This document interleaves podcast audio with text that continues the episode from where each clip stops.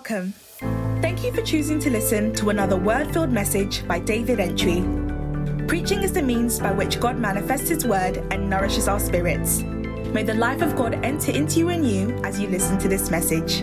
Be blessed. First Peter chapter 4, verse 12, all the way through to verse 19. It says that, Beloved, think it not strange concerning the fiery trial which is to try you, as though some strange thing happened to you. But rejoice inasmuch as ye are partakers of Christ's sufferings, that when his glory shall be revealed, ye may be glad also with exceeding joy. If ye be reproached for the name of Christ, happy are ye, for the Spirit of glory and of God rests upon you. On their part, he is evil spoken of, but on your part, he is glorified. But let none of you suffer as a murderer, or as a thief, or as an evildoer, or as a busybody in other men's matters. Yet, if any man suffers as a Christian, let him not be ashamed, but let him glorify God on this behalf. For the time is come that judgment must begin at the house of God. And if it first begins at us, what shall the end of them that obey not the gospel of God? What shall the end be? Verse 18 says that, and if the righteous scarcely be saved, where shall the ungodly and the sinner appear?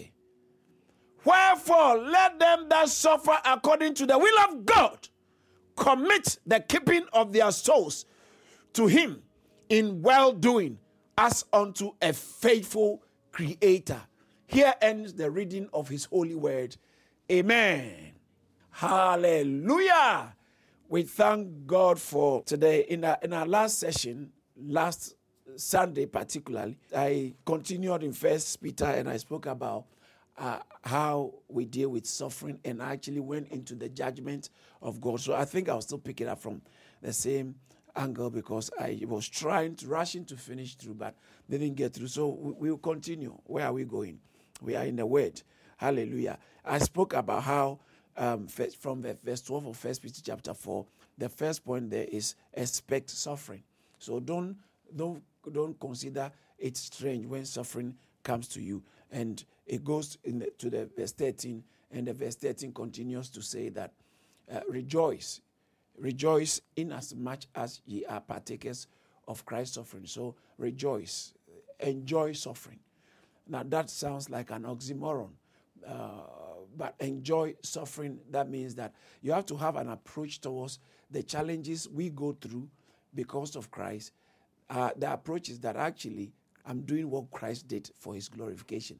So it's like preparing for an exam or taking the exam that will change your story. When someone is looking for a job, usually they get an interview. An interview is not a job, but usually when people get interviewed, they get very excited. Yeah, I've got an interview because not everyone gets an interview or it's the final audition. Oh, you see what I'm talking about? So uh, he said, you have to enjoy your suffering, rejoice in your suffering, in the sense that it is like this is a final audition for promotion because I'm now qualified to be part of Christ in through suffering. That when his glory shall be revealed, you may be glad with exceeding, eh, exceeding joy. So, number one is you should expect we should expect suffering. Number two is we should enjoy suffering. Number three, we should evaluate suffering. When you are suffering, no, it's not every suffering that is for Christ. Some of the sufferings are because of our wrongdoing. Some of the sufferings are because of our disobedience. Some of the sufferings are because of a, what we are going through, what every human being will go through if they do what you do. So if you fail an exam, it's not because of Christ, that persecution because of Christ.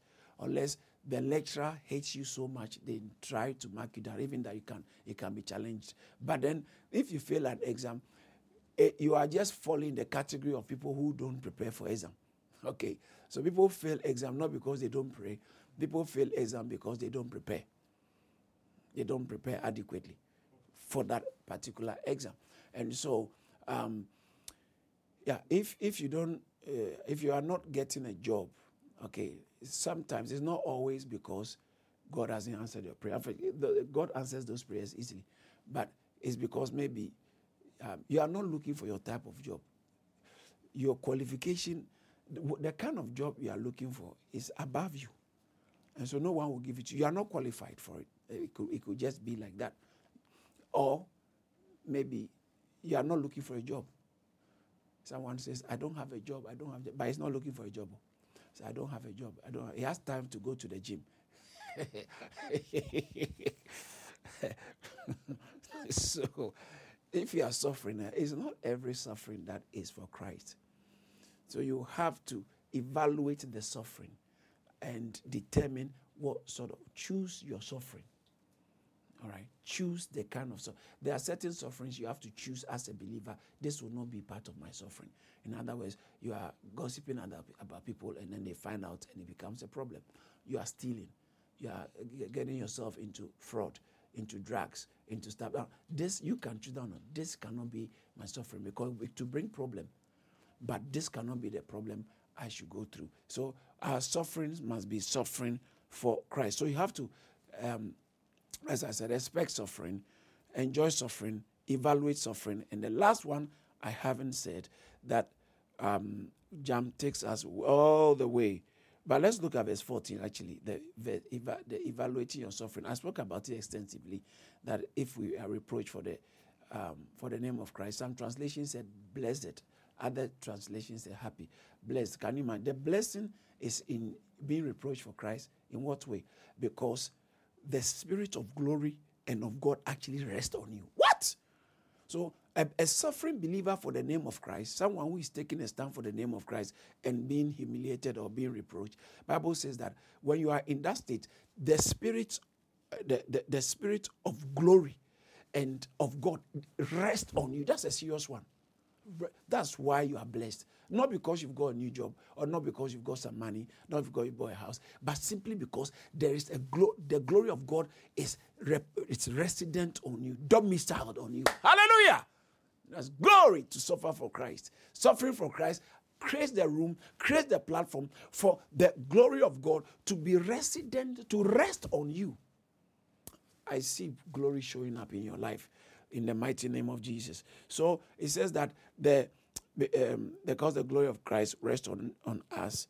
Verse 15 says, But if you suffer, it shouldn't be as a as a murderer, as a thief, as an evildoer, or a busybody in other people's matters.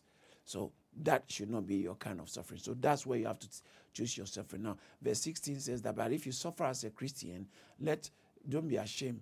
Um, but let any if you are sorry suffer as a Christian, shouldn't be ashamed, but let him glorify God in this matter, in the suffering matter, you should be glorified. Oh God, thank you. I glorify you. It's hard, but I glorify you that I'm counted worthy to suffer for you. I'm going through all this is because of my faith in you, because of my stand in you. Thank you, Jesus. Believers, get ready. Persecution is coming. Persecution is coming more and more and more, particularly for those of us who live who live in the West. Perse- greater persecutions are coming.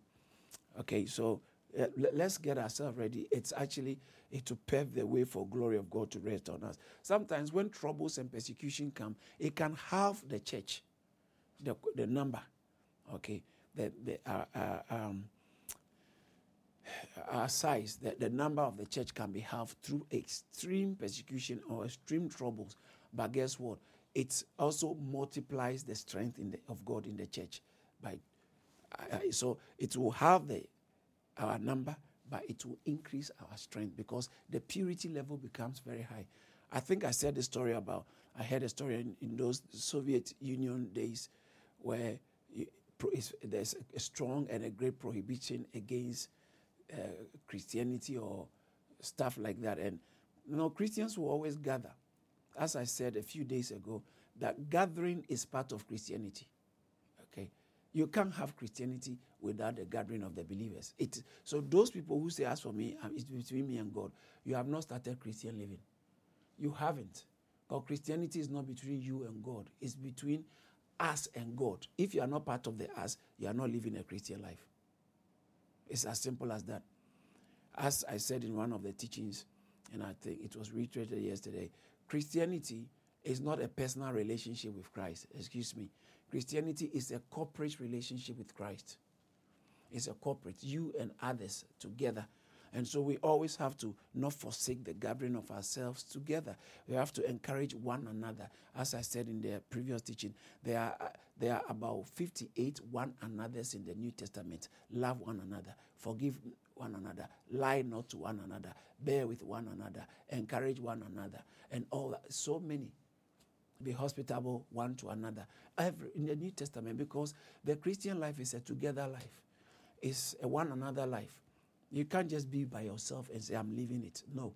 It must be lived in the context with others. With. In fact, I remember Ephesians chapter 3, verse 17 talks about how Christ will dwell in your hearts by faith that you be rooted and grounded in love may watch this is very interesting may be able to comprehend how are you doing that with all the saints you don't comprehend by yourself it is a together we comprehend with all the saints the the uh, with all the saints the width the length the breadth the height and to know the love of christ that surpasses understanding knowledge you are knowing what is more than knowledge did you see that you that you will know the love of Christ, that which passes knowledge. Can you imagine? That sounds like a tautology. Go, knowing something that is beyond knowledge. It, it can happen, only happen in the context of, start with the, on the platform of Christ dwelling in your heart, Greek word is katoikio in your heart, and then that we may comprehend with the saints. So you don't, how can you grow in the Lord by yourself? Nobody grows in Christ by yourself. No, any any any part of your body that is growing by itself is cancerous, it's dangerous. Can you imagine a child who is two years old, but the hand is seven years old? That's a monster. so it doesn't happen like that. So you can't you, you can't just grow by yourself. We grow together, and we are a body. Second, First Corinthians chapter twelve, I think verse twelve. So we are a body. So is Christ, one body. So we are a body. So we, we cannot just say, for us, the body is one and has many members. We are the members of body of Christ, not members, just members of a church. We are members of the body of Christ. But all members, uh, uh, uh, uh but all the members of that one body, being many, are one. So is Christ. We are one body. As I said the other time, the body of Christ is the only body that has the, the body on earth and the head is in heaven. Hallelujah. So we are one. Okay, one body. So you cannot live a Christian life that is not connected to others. It's, it must be connected. We are interrelated. That is what it is. So it's not a personal relationship with Christ when you are born again, it's a corporate relationship with Christ. And he says that when you are suffering, when you go through difficult times, when you go through suffering for Christ, the glory of Christ, the glory of God rests on you. And so if you suffer as a Christian, it's not, it shouldn't be something strange. Then it goes on the verse 17 said, For time, the time, for the time has come for judgment. Oh, that's where I ended the other time. For judgment to begin at the house of God, house of God. And if it begins with us first, what will be the end of those who do not obey the gospel? I'll come back to that, but I want to move to the verse 19 and show you something. Uh, uh, verse, verse 18. What will become of those? Um, the, now, if the righteous ones are scarcely saved, where will the ungodly and the sinner appear? Verse 19. Watch, like this, the verse 19. This is very important. Therefore, let those who suffer according to the will of God commit their souls to Him in doing good as a faithful creator.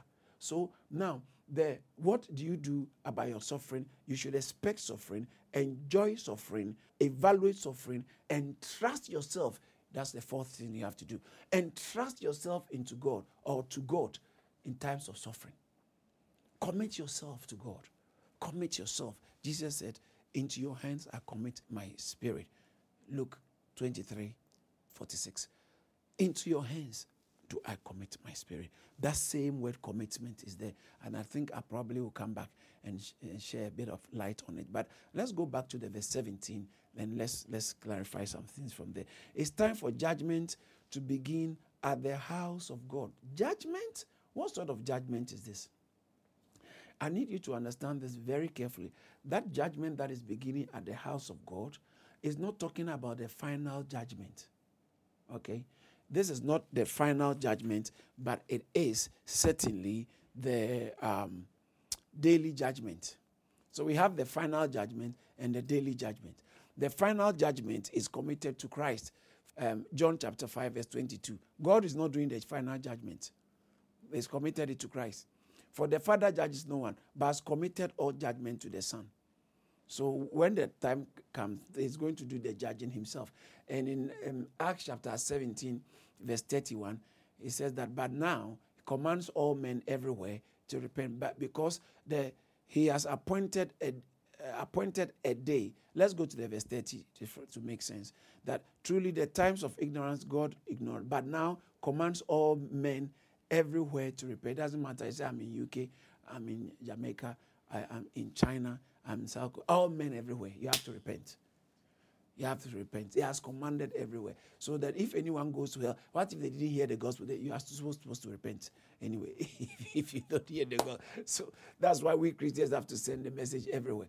All right. So command every man uh, uh, everywhere to repent because in the time, in, he has appointed a day on which he will judge the world. Okay, there's a day of there's a day coming. Watch this. It's called the day of the Lord. It's called the day of the Lord. He has appointed a day on which he will judge the world in righteousness by the man whom he has ordained. This is talking about Jesus Christ. So the final judgment is going to be by Jesus Christ. So if you are knowing, if you are in Jesus Christ, you are not going to go through that final judgment. I'm going to explain everything. Okay. But if you are not in Jesus Christ, you'll be judged.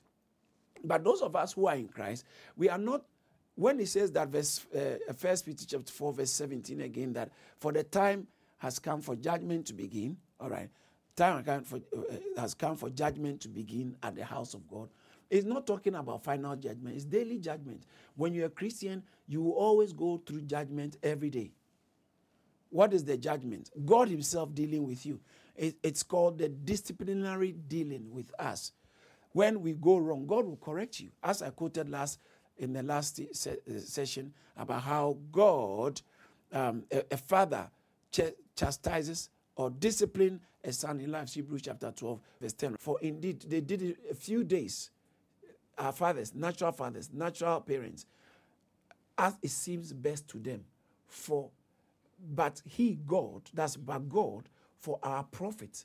All right. He does it for our profit, that we might be partakers of His holiness. This, this is very important.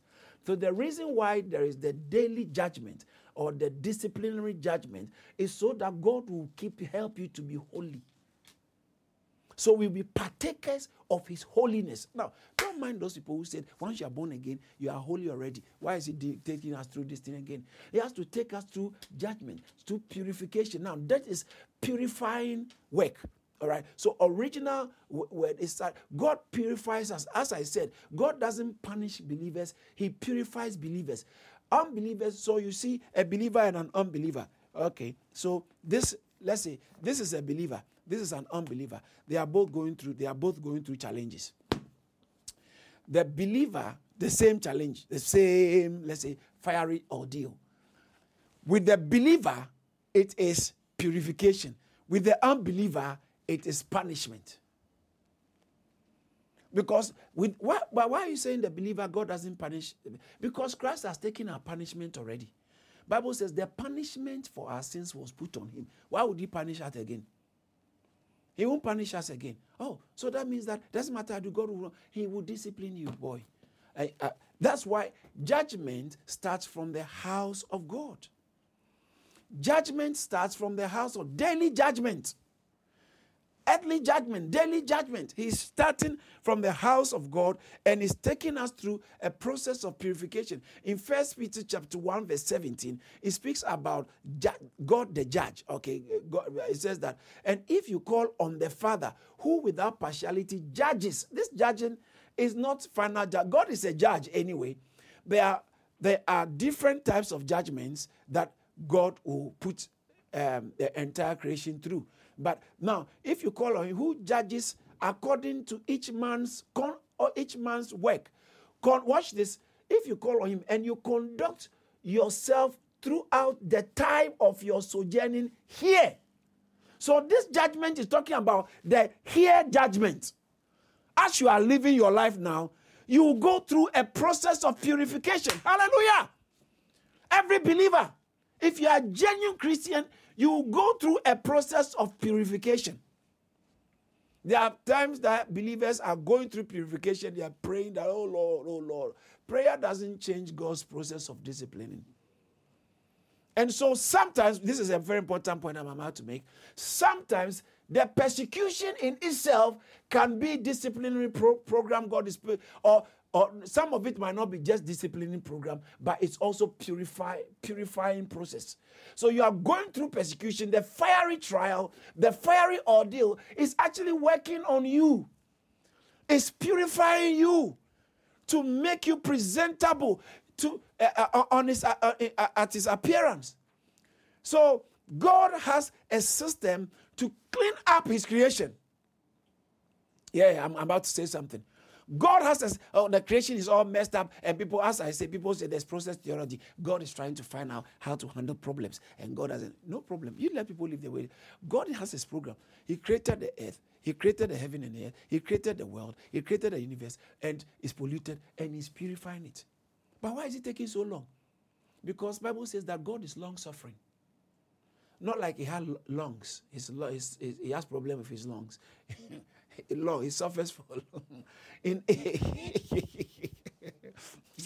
The Lord is not slack concerning his promises, as some count slackness, but his long suffering. so, long suffering is he's able to go ahead, allow something to go on for a long time. So you think you have gotten away with it. You think God is, can't do anything. God will, oh, no, no, no. He's long suffering. Why? But why must he delay? Why must he delay in executing certain judgments? Not willing that any should perish, but all should come to repentance. And so he's not like he's slow, as some count slackness. Not that he's low, he's slow to work. No, he's not slack, but he's just long suffering. He's, he's, he's, he's, he's, keep, he's waiting for you to change. I don't know when things will turn, sister. I don't know where things will turn. Brother, he's waiting for the police is coming very soon. He, God is giving you a chance to change. so God is uh, uh, uh, long suffering and He wants us to change. But God has a program to clear out, to clean up. God has a cleaning up program. That's a very, very, very important. God's clean up program. Do you know how He's doing it? He so because of that, there have been several, several types of judgments. Okay, several types of judgment. When you, as I mentioned, when you read first the book of First Peter and Second Peter, the second dominant theme, first dominant theme is suffering. Second dominant theme is judgment. So it's all about judgment, judgment, judgment, suffering, judgment. Now, when you you look at this very carefully, as I mentioned in the previous teachings, God started the judgment with fallen angels. And so Second Peter picks on it, and it's uh, uh, when the angels fell, God judged them. Second Peter chapter 2, I think verse 3 and verse 4. God brought judgment on the angels. So he started with angels, and then when you go to the verse 5 all the way to verse 9, he also continued his judgment in the Old Testament on people. So on the generations, that's why Sodom and Gomorrah was judged. Noah's time there was judgment. He, and then he, he, he, and he punished other people. He judged them. So he carried it out because he's dealing with certain behavior. But those times it was just a dispensational time within a certain time. The way he's doing his things. That's why now uh, the earth will not open for church rebels to be swallowed. By happened in those days in the congregation in the wilderness he opened the earth and swallowed them. Snakes came and bit them and stuff like that. But now it might not necessarily be so because it's that, that was dispensational. Under that time, that's what he did. But guess what? Now in the New Testament era, he's still he's still carrying out judgment. So he carried out judgment in the Old Testament against fallen angels and then against um, the generation, certain generations. And now in the New Testament, he's carrying out judgment. But as I said, his judgment starts with the church. So he's judging us, which is the daily judgment. And guess what? This will continue. Watch this. This will continue until the day of the Lord. It's called the day of the Lord, or until the second coming of Christ. So when Christ is coming, um, First Thessalonians, I think we should look at First Thessalonians. That this will be an interesting one to look at. Uh, in First Thessalonians chapter 5, from verse 1. He said, Concerning the times and the seasons, brethren, you have no need that I, I should write to you. The next verse, verse 2. For you yourself know perfectly that the day of the Lord, you see, the day of the Lord, so comes as a thief in it. It's going to come like a surprise to a lot of people, but not the ones in the house of God, not the ones going through God's purification program. The, the, the day of the Lord will come as a thief in the night. And what look at verse 3. Look at verse 3. That's fair. For when they say peace, safety, peace, safety, vaccination, eh, truce, disarmament, then suddenly distraction. Now, this is very important. This take note of this word.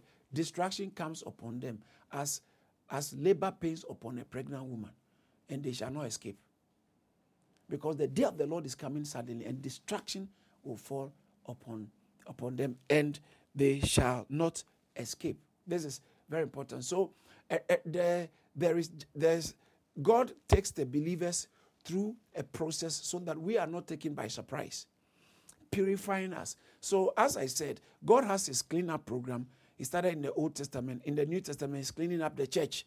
God is cleaning up the church. Listen, God, if you are part of the church, God will clean you up. God will clean you. Don't think we can do things and get away with it. God will clean. Pastor, God will clean you up. Apostle, God will clean you up. Minister, God will clean you up. Church member, God will clean you up. New believer, God will clean you up. God has a clean up program. And in the New Testament, it starts with the church. It starts with the church, and then, then the day of the of the Lord's coming, it continues to the day of the Lord, the the, the day of God, um, the, the, the day of the Lord. In Second Peter chapter 3, chapter 3, verse 10, if you look at it, Second Peter tackle all this. So Second Peter chapter 3, verse 10 talks about how, but the day of the Lord will come as a thief in the night, in the which the heavens will, will pass away with great noise, and the elements will melt with fervent heat. The global warming, this is worse than global warming. And the elements will melt like with fervent heat. Both the earth and the works that are in it will be burnt up. Now, this is cleaner program. There's a time coming. He will wipe out everything. So at the second coming of Christ, there will be a judgment of believers, of Jews and Gentiles. Everybody will be judged. But the believers are being judged to determine awards. All right, determine awards and rewards. However, there's a final judgment, which is the ultimate judgment, which is called the judgment before the great uh, uh, white throne in Revelation chapter 20. That one, those who are dead, Bible says that the dead shall be raised, and that is when God is actually going to judge those who never came to Christ and are dead and are living. The dead and demons will be judged at that time. And then afterwards, then God will burn everything, the old earth clean up everything and bring a new earth, and then the new man, or in other words, the, the regenerated man, the Christian who has been purified, then God will bring the new creation into the new heaven and the new earth. So, in the as I said some time ago, initially he created the heaven and the earth, and then brought man in, and man came to spoil it. Now he has done changed the order. He's now creating the brand new man the brand new man, the believers, the new man, and getting us ready. When He clears everything, He create the new heaven and new earth. Now He put the new man in the new heaven and new earth. Hallelujah. So God has a cleanup program and He's cleaning up things. He's judging. And so as we say, as we speak, the daily judgment is happening. So He says, time has come for judgment to begin in the house of God. Now, this is getting interesting. Watch the, the text uh, the grammar very carefully. For the time has come for, so it's talking about now, for judgment to begin in uh, at the house of God. What do you mean by the house of God? The house of God is the church. First Timothy chapter 3, verse 15 talks about the house of God being the church. the house of God being the church. You know how to conduct yourself in the house of God. What is the house of God? Which is the church of the living God. The pillar. So the house of God is the church. Hebrews chapter 3, verse 6. We are the house of God. Hebrews Christ as son over his own house, whose house we are we are his house. So the church is the house of God. Ephesians chapter 2, verse 19. We have been brought into God's household. We have been brought into the household of God. He said, Now, therefore, you are no longer strangers and foreigners, but fellow citizens with the saints and members of what? Oh, thank you, Lord Jesus. Hallelujah! We are members of members of the household of God. The house of God. So we are the house of God. When the Bible talks about the house of God, remember when I was teaching in First Peter chapter 2, verse 5, it speaks about we are being built into a holy temple, uh, into a holy uh, spiritual house. We, the you as living stones, talking the believers, you believers, you are living stones, are being built up what? A spiritual house. Whoa, whoa, hallelujah. We are a house. We are the spiritual house. And watch this. He said, time has come for the judgment to begin in this house. So when the Bible talks about the house of God, this is a very strong point I'm about to make. Don't miss it. When the Bible talks about God's house, really what it's talking about is the church. So the church has a representation in the Old Testament. So when David said, I want to build you a house, I'm going off a little bit, but I'll come back. When David said, I want to build you a house, do you know what he was talking about? So long as God is concerned, he has only one house. And his house is actually the church, which is made up of a corporate body uh, uh, which is a corporate body made up of saved, sanctified, purified, blood washed individuals who are in Christ. All of us form the body of Christ, and we are not just the body of Christ, but we are we are also the house of God. Amen. So when it comes to the house of God, they are especially the portrait of the body of Christ and the portrait of the church. House of God is one of the portraits as we, we are. We are the, the body of Christ. Uh, we are the family of God. We are the house of God we are the flock, the sheep, the flock of God, you know, and we are one. And then that's all you can even see the reflections and representation of these things I've said in the Old Testament. It was typified in the Old Testament. But in the Old Testament, there's one thing that was never typified in the Old Testament so long as the church is concerned, which is the body of Christ. The people of God were not a body.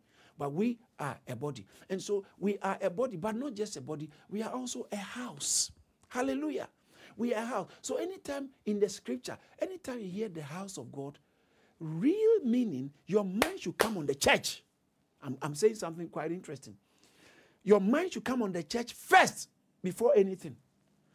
So when Jesus said, In my father's house, there are many, ah, in my father's house, there are, when he said that in John chapter 14, what, what is the house of God? When Jacob, Jacob said, This is none other in Genesis chapter 28. Well, this is none other but the house of God. The house of God, and called the place Bethel. Bethel means the house of God. What did he mean? When David said, I want to build you a house, what did he mean? In, in God's economy and God's plan, when you mention the house of God, you are talking about the church because that's what Jesus said upon this rock uh, I'll build my church. Jesus came to build his house, is the church, which is his house. That is why he says that we are a spiritual house. Living stone are being built into a spiritual house. In that's uh, First Peter chapter two verse five. I said, uh, and then um, uh, Hebrew chapter three verse six. He said, "Whose house we are? Christ." Okay, uh, but Christ as the Son over His own house, whose house we are. That is why Stephen told the Sanhedrin that David desired to build him a house, but God said, "It's not you who can build me a house. Your son." That's that's when Jesus became the son of the son of David because of the house of God. That purely that's that's the main reason, not because of his praise and worship. Jesus became, became the son of David because David said, "I want to build your house. I want, oh God, I want to build." And God said, "I've never asked anyone since I called my people from from Egypt. Never once, since I appointed leaders, never once did I ever ask anybody that build me a house. How come, David? How come you it has entered your heart? He said, Because this has entered your house. I'm also now going to promise you that I would rather build you a house. And my the house I'm going to build you is that one, your son um, your son from your body is going to, he's going to build the house and I'll be his father. No, that's not Solomon. Solomon built the temple, but not the house of God. The temple is a representation, a reflection. The tabernacle is a reflection of. So there are elements of the temple, elements of the tabernacle, which points exactly to God's house, which who we are whose house we are. All right. So when Solomon said, David said, God told David, David, you can't build a house for me because it's not in the limits of man. It's not in the limits of man to build a house for God. Because the whole the God of the universe, how can a man build a house for God? That's exactly what Stephen said to the Sanhedrin. That David wanted to build chapter 7 of Acts from verse 44. He told he took them through the wilderness and then he, until the time of David, until the time of our fathers, they had the tabernacle of uh, witness. Um, um, and having received ten, uh, Joshua took them to the promised land. God drove the, uh, the people away from until the time of David, who, verse 46, who, who found favor before God and asked to build a house, dwelling for God. That's very important. These things are necessary to understand. If we don't understand the house of God, we will not understand the plan of God and the purpose of God for the church. All God has wanted on earth is a house. Oh, all God has wanted on earth is an accommodation. All God has wanted on earth is an apartment, it's an accommodation, it's a house. It's a house. That's why when we even go to heaven, there shall be new heaven and new earth. And then we will come back on the earth and he will come and now dwell in it because now he has. He's looking for a house where God and man would live together. Revelation chapter 21 said, uh, the, the, uh, um, the, the, tabernacle of God is with men, and they shall, verse 3, they shall dwell together. The tabernacle of men, the, of God. And I heard a loud voice from heaven saying, Behold, the, the tabernacle, the abode, the abode, the residence of God is with men, and he will dwell with them, and they shall be his people. God himself will be with them, and and um and be their God. So this when they live ever happily after that's the marriage. The actual marriage has now taken place where God has fused himself with man fully in every sense of the word. Now he has fused himself with us but in our spirits because the flesh is still falling. So you still we are when you are born again, you have the fusion of God, divinity into your spirit. So your spirit is so spiritual. Your spirit is very perfect in God but it's working on us because the, the Greek the Greek mindset about spirituality is the, the body is bad. All you need is just the spirit. But the Hebrew mindset, the godly, the Jewish mindset is soul, spirit, and body. God wants your spirit, He uses your soul, and He also use your, your body. But the body is now polluted. And so that's why there's going to be the resurrection of the body. So our bodies are going to reunite with our souls and spirit, and then we become glorified bodies like Jesus' body. That's why he's the forerunner, Hopos Grammos. He's the forerunner, he's a forerunner, and he went ahead of us. So he went, how did he go? He went with the human body.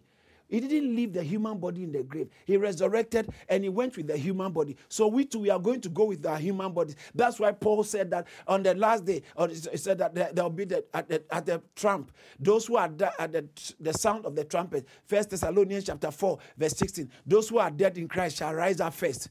So they are coming up. And then those of us are alive, the remaining, we shall be caught up with them. So our bodies are going to be resurrected. A, that's why the Apostles' Creed, it cannot be complete without the resurrection of the body. Christianity, part of Christianity, core Christian tenet, core Christian belief is we believe in the resurrection of the body physical resurrection, bodily resurrection, not feelings, no body physically. We shall resurrect. Hallelujah and we are going to resurrect with glorious, glorified bodies. Our bodies are going to be like Christ. Well, let me come back to that. So it's, it's not possible for human being to build a house for God. So what David decided, but God said, David, you can't do it. David, you can't build me a house. David, you can't build me a house because man can't build me a house.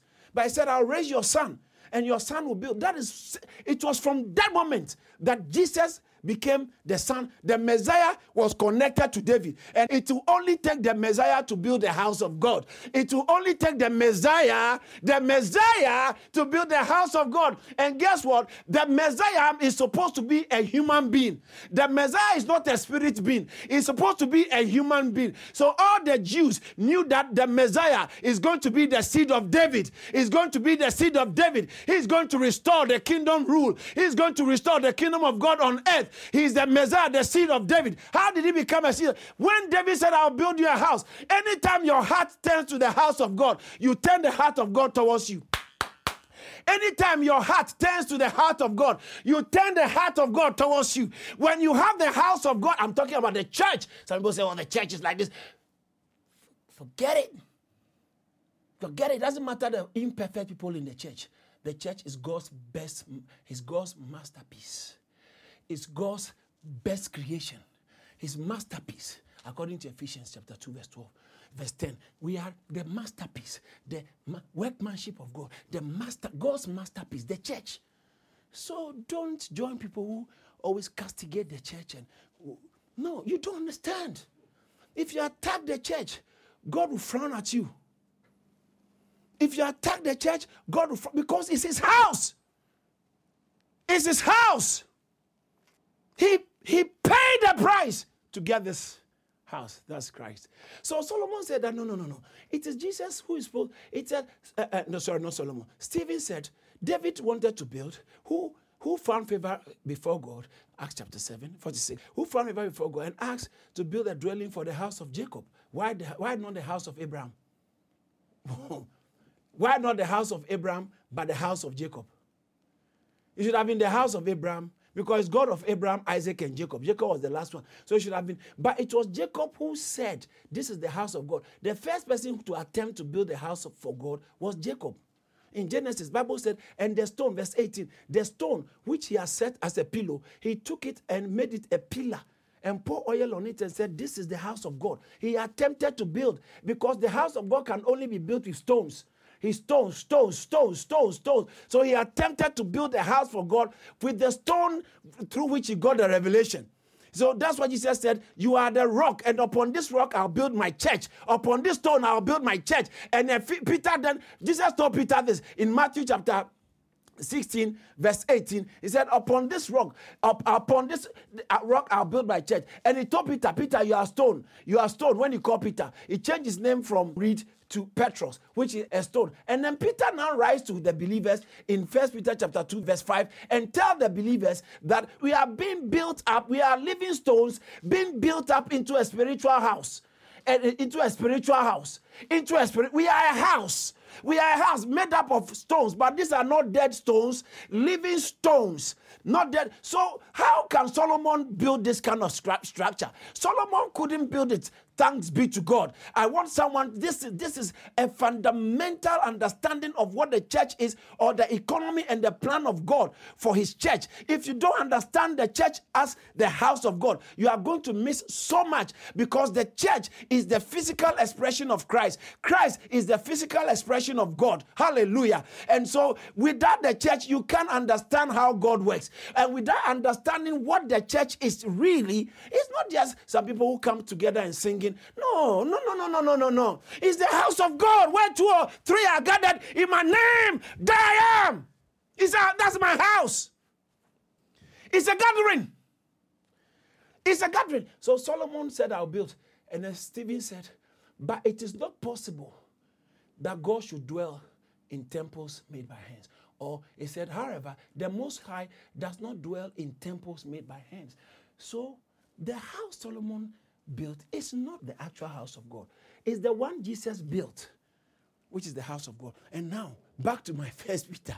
I love to talk about the house of God. I'm telling you, I like to. And I said, He said, the God of Jacob. David decided to build a house for the God of Jacob. why? Because Jacob was the first man to attempt to build a house for God.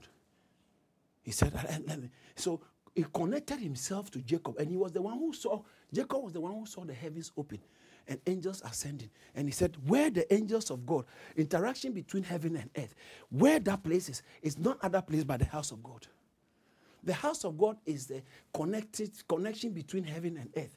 when the church, so if God wants to bless any nation, He will give them good churches. Yeah. Good churches are a sign of a blessing on a community. Yes. Bad churches in a nation are a sign of God's judgment. In the same way, if you find yourself in a good church where Christ is exalted and the word of God is ultimate, and the word of God is the focus, and Christ is exalted, if you find yourself, yourself in a church like that, it's a blessing. God is actually trying to bless you. If you find yourself in a bad church where Christ is not the focus, and every other thing but Christ is the focus, it's a sign of a judgment of God against your family.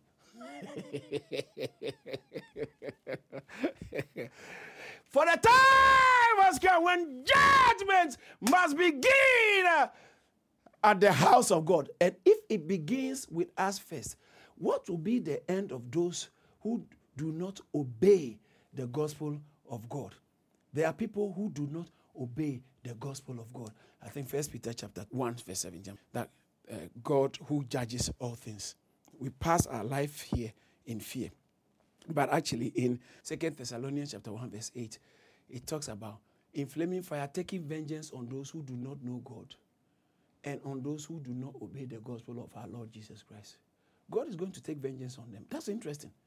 And it's coming with angels and flaming. Verse, look at verse 7, just to make it clear what we are talking about.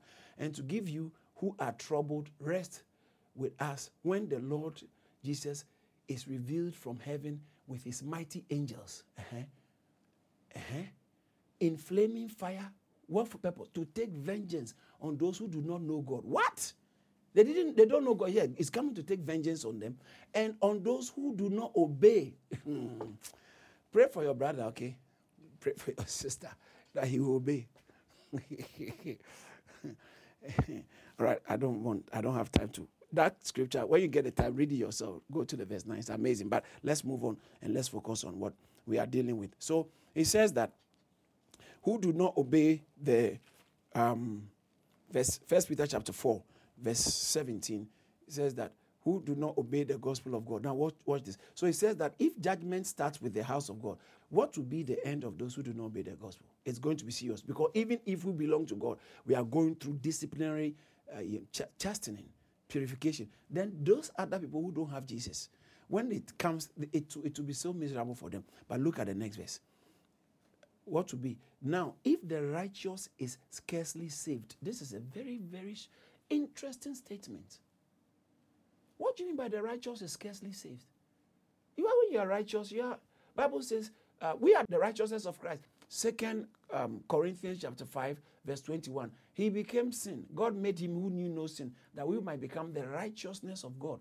In Romans chapter 5, verse 1, it talks about having been justified, we have peace with God. By, we have so we we are we have right standing with God. That's what it means.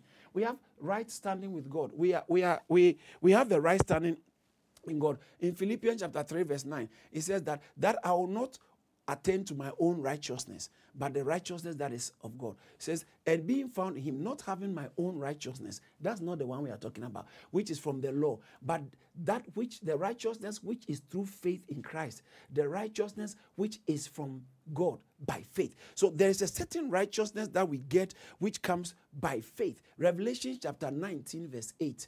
It talks about the, the righteous garment, the garment which is the righteous works. And and to her it was granted to be arrayed in fine linen. That's this talking about the bride of Christ, okay? The bride of the Lamb. It was granted for her to be arrayed in fine linen, clean and bright. For the fine linen is the righteous acts of the saints.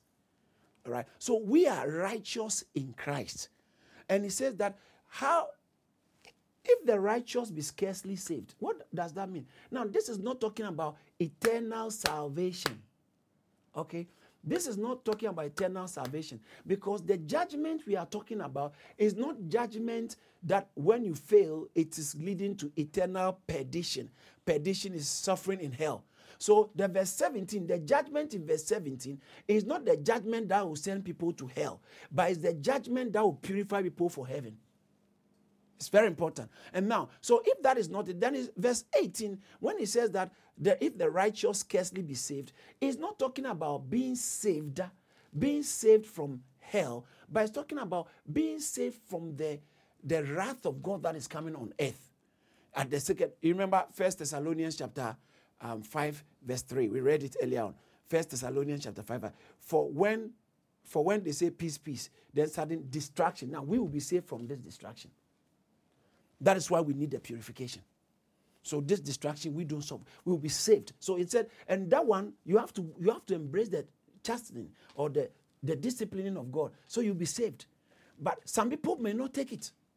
They may not take the discipline. So the salvation is not common. That now, not eternal salvation, but salvation from this distraction that is coming on earth.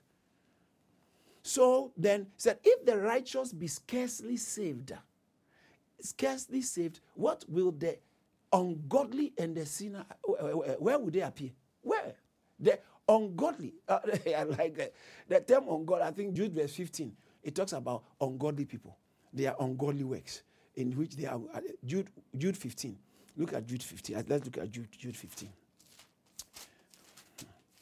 Thank you, Lord Jesus. Jude 15 says that to execute judgment upon all, to convict all who are ungodly, amongst them of all their ungodly deeds, second, second ungodly in that one verse, ungodly deeds which they have committed in an ungodly way, third ungodly, and of all the harsh things which uh, the ungodly, uh, which ungodly, that's fourth ungodly.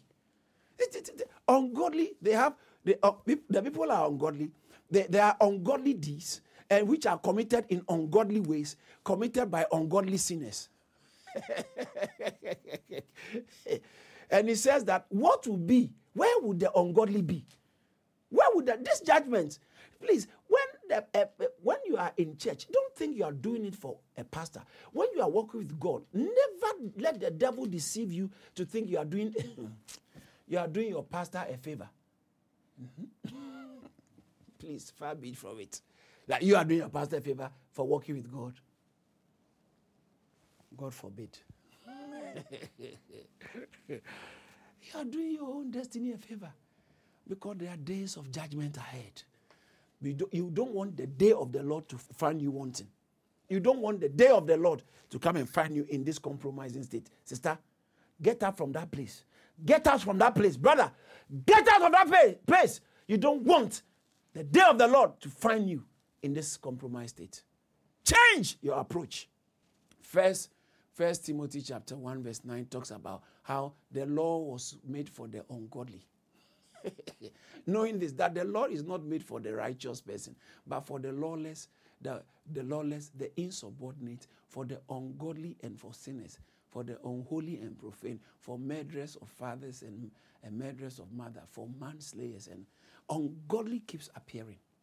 That's why it says that the, the, the grace of God that saves us, that brings salvation. Titus chapter 2, verse 11. The grace of God that brings salvation has appeared to all, teaching us that we should deny denying ungodliness ungodliness. He says in first timothy he says exercise yourself unto godliness. So you stay away from ungodliness. There are things you do that help you become more godly. Things like prayer things like listening to the preaching, things like reading your Bible, things like fellowshipping with other people. It helps be, boost the godly traits inside you, the godly heart. So you become godly not by intention, just pure intention. You become godly by your exercise. What you are exercising yourself in will determine how you become godly your activities because there are ways, there are deeds of the ungodly and there are ways of the ungodly. But that means that there will also be ways for the godly. If you engage in the ways of the godly, you just become more godly and godly and godly and godly. What where shall the ungodly and the sinner appear? Now, so let's go back to the text as I run up. So it says that where shall they appear? Now look at verse 19. So it's finished with the ungodly, and the, the, the chapter ends with this verse. Therefore, let those who suffer according to the will of God. Oh, you can suffer according to the will of God. So there can be suffering that is the will of God. Oh, yeah. Chapter 2, verse 15, it says it. There are sufferings that are the will of it's in line with the God's will. For this is the will of God, that by doing good, you may uh, put to silence the ignorance of foolish. Oh, so it, God has a will chapter 3, verse 17. Look at chapter 3, verse 17. He said, It is better if the will of God, if, if it is the will of God to suffer. There can be time suffering, some sufferings that are actually, God said, That's okay because it's working for you. If it's the will of God to suffer. If it is better, look at chapter 4, verse 2.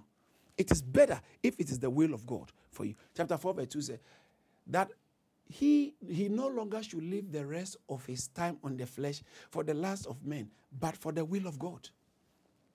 So then you arm yourself with this mindset that even if you are suffering, your, your life here is to be lived by the will of God. And doing the will of God can sometimes expose you to persecution or some type of suffering, which might be the purification uh, process of God. First Thessalonians chapter 3, verse 3. Look at that. First Thessalonians chapter 3, verse 3. It says that that no one should be shaken by these afflictions. For you yourself know that we are appointed to, oh, uh, excuse me, we are appointed to uh, this. Ah, what does that mean?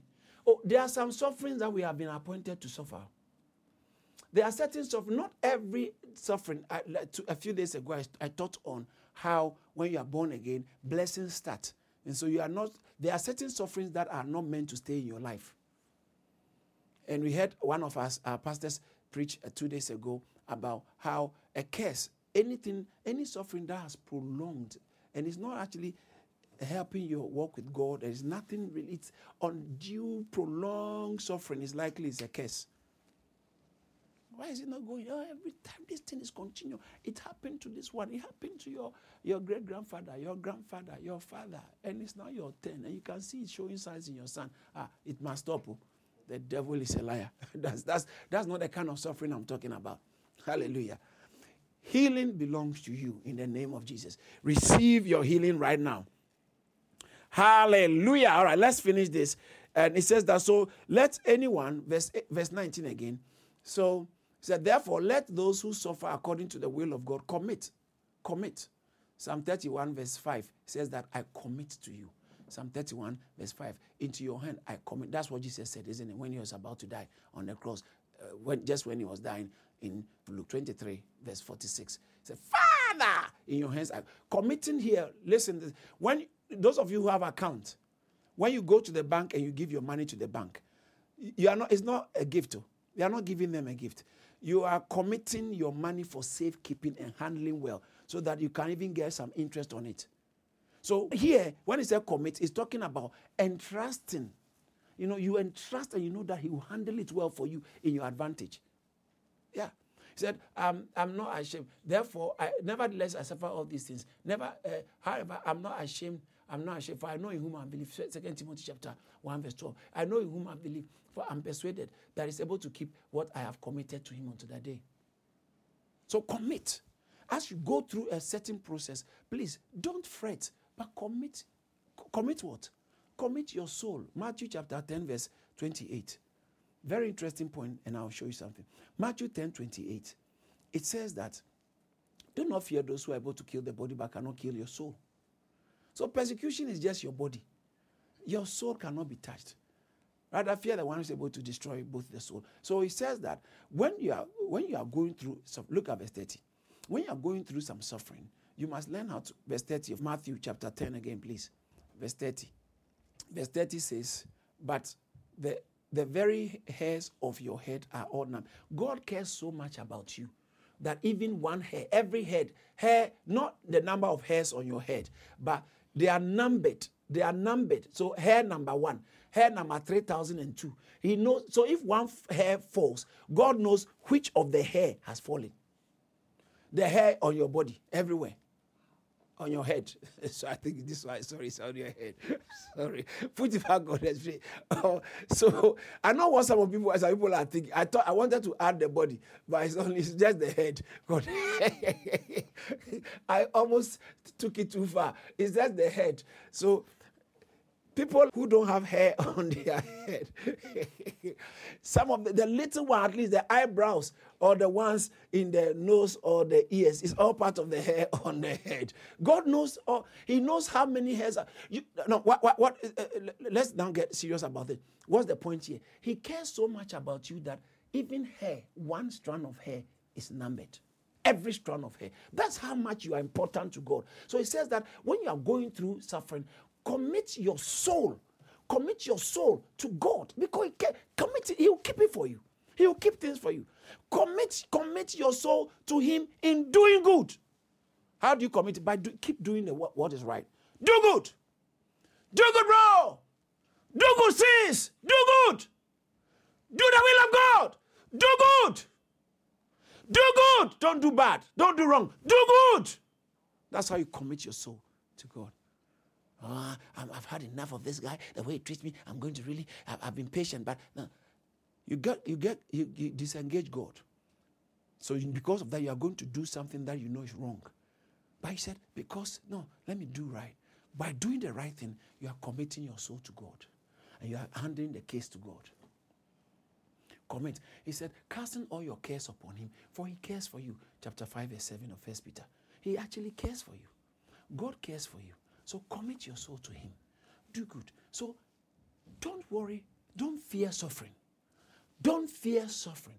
Don't fear suffering. Okay? Enjoy the blessing of God upon you during time of suffering, you have to evaluate what kind of suffering you are going through, and you have to entrust yourself into the hand. You, you, you don't feel, expect suffering, enjoy suffering, evaluate your suffering, and entrust yourself into the hands of God in times of suffering. Don't fear suffering. Your suffering is, is meant to do you good.